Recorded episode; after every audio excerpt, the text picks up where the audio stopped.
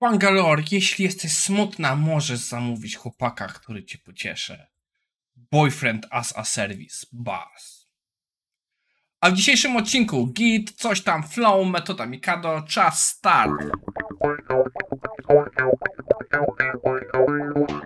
Cześć, dalej testujemy inne ustawienia kamer. Tym razem zmieniliśmy trochę oświetlenie, więc dajcie znać co sądzicie. To jest moja stara kamera.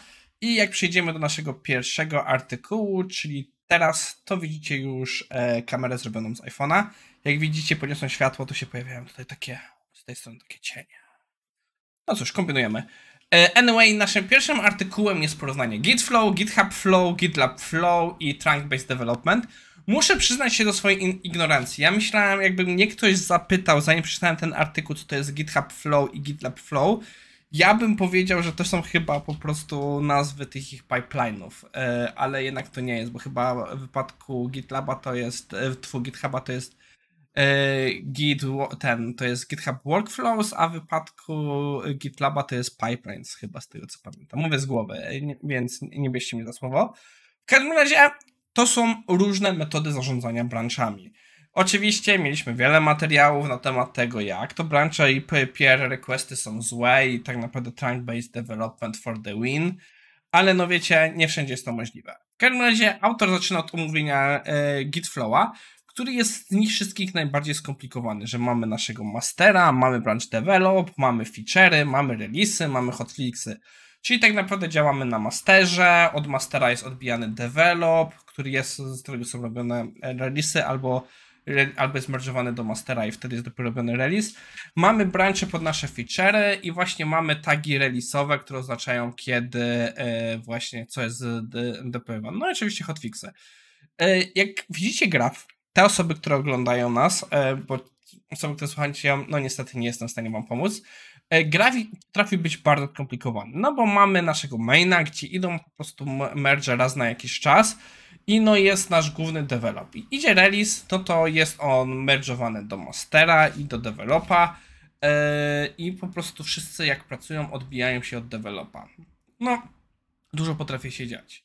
No i oczywiście założeniem jest, że tak naprawdę jest to proste w wypadku jak mamy wiele teamów, ograniczamy po prostu pracę nad wieloma wersjami, że jest to łatwe w tym zarządzaniu, że mamy proste odpowiedzialności branchów i że no mamy nasze gatey, które pomagają nam zarządzać tematami. Oczywiście yy, największą wadą jest komplikacja całego sobie procesu, że jest strasznie dużo tej komplikacji i tak samo on potrafi ograniczyć trochę development proces. Na przykład ciężko jest zrobić regularne releasy. Ja już widzę u nas, że to powoduje czasami sytuację, że releasy są grupowane, a nie każdy skończony work idzie od razu na produkcję. E, no, i wymaga dłuższego nakładu pracy w zespołach, żeby to się utrzymywało.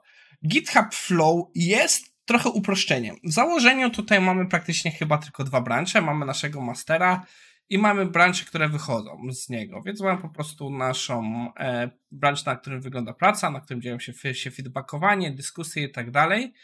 I tak naprawdę on o wiele przyspiesza pracę, że mamy o wiele szybszy e, ten feedback cycle, o którym mówiliśmy ostatnio, jak jest istotny, e, że jest dobry w wypadku małych teamów, co pracują asynchronicznie i jest łatwy do zrozumienia w porównaniu z e, Gitflowem. Ale oczywiście ma swoje wady. Branche potrafią żyć dość długo, może być bardzo problematyczne w wypadku dużych zespołów i no powodzenia, jeśli mamy wiele release'ów, które musimy wspierać. E, gdzieś po środku jest GitLab Flow, który wygląda tak, że mamy nasze feature branche, mamy właśnie naszego maina, ale mamy też po prostu nasze e, powiedzmy branche per środowisko, czyli production, pre-production i tak naprawdę on wypada gdzieś po środku tych wszystkich procesów.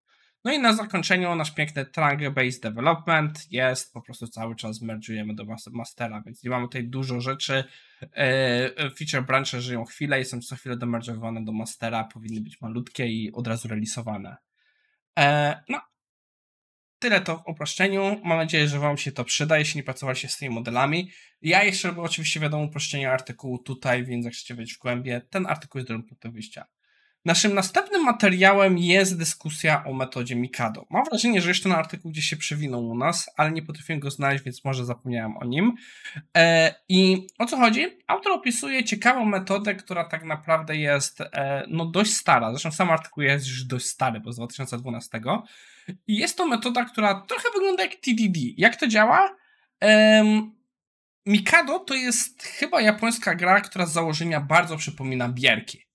Czyli e, mamy rzucone ileś tych patyczków i naszym założeniem jest wyjąć patyczek bez powodowania, że jakiś inny ruch e, patyczków się ruszy. E, różnica jest przynajmniej na tyle rozumiem względem bierków.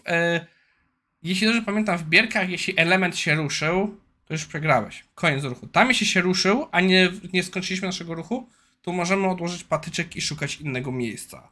I na bazie tego autor sugeruje, że to jest piękna metoda do testowania wprowadzenia zmian chcemy coś zrobić, to wybieramy jakieś miejsce bez dużą analizy, zaczynamy robić, patrzymy co się wysypuje w testach, robimy nutkę wszystkiego co się wysypało, cofamy nasze zmiany, zaczynamy, na, zaczynamy po prostu e, przerabiać te rzeczy tak, żeby te testy przeszły po kolei i wtedy dopiero robimy faktyczną zmianę.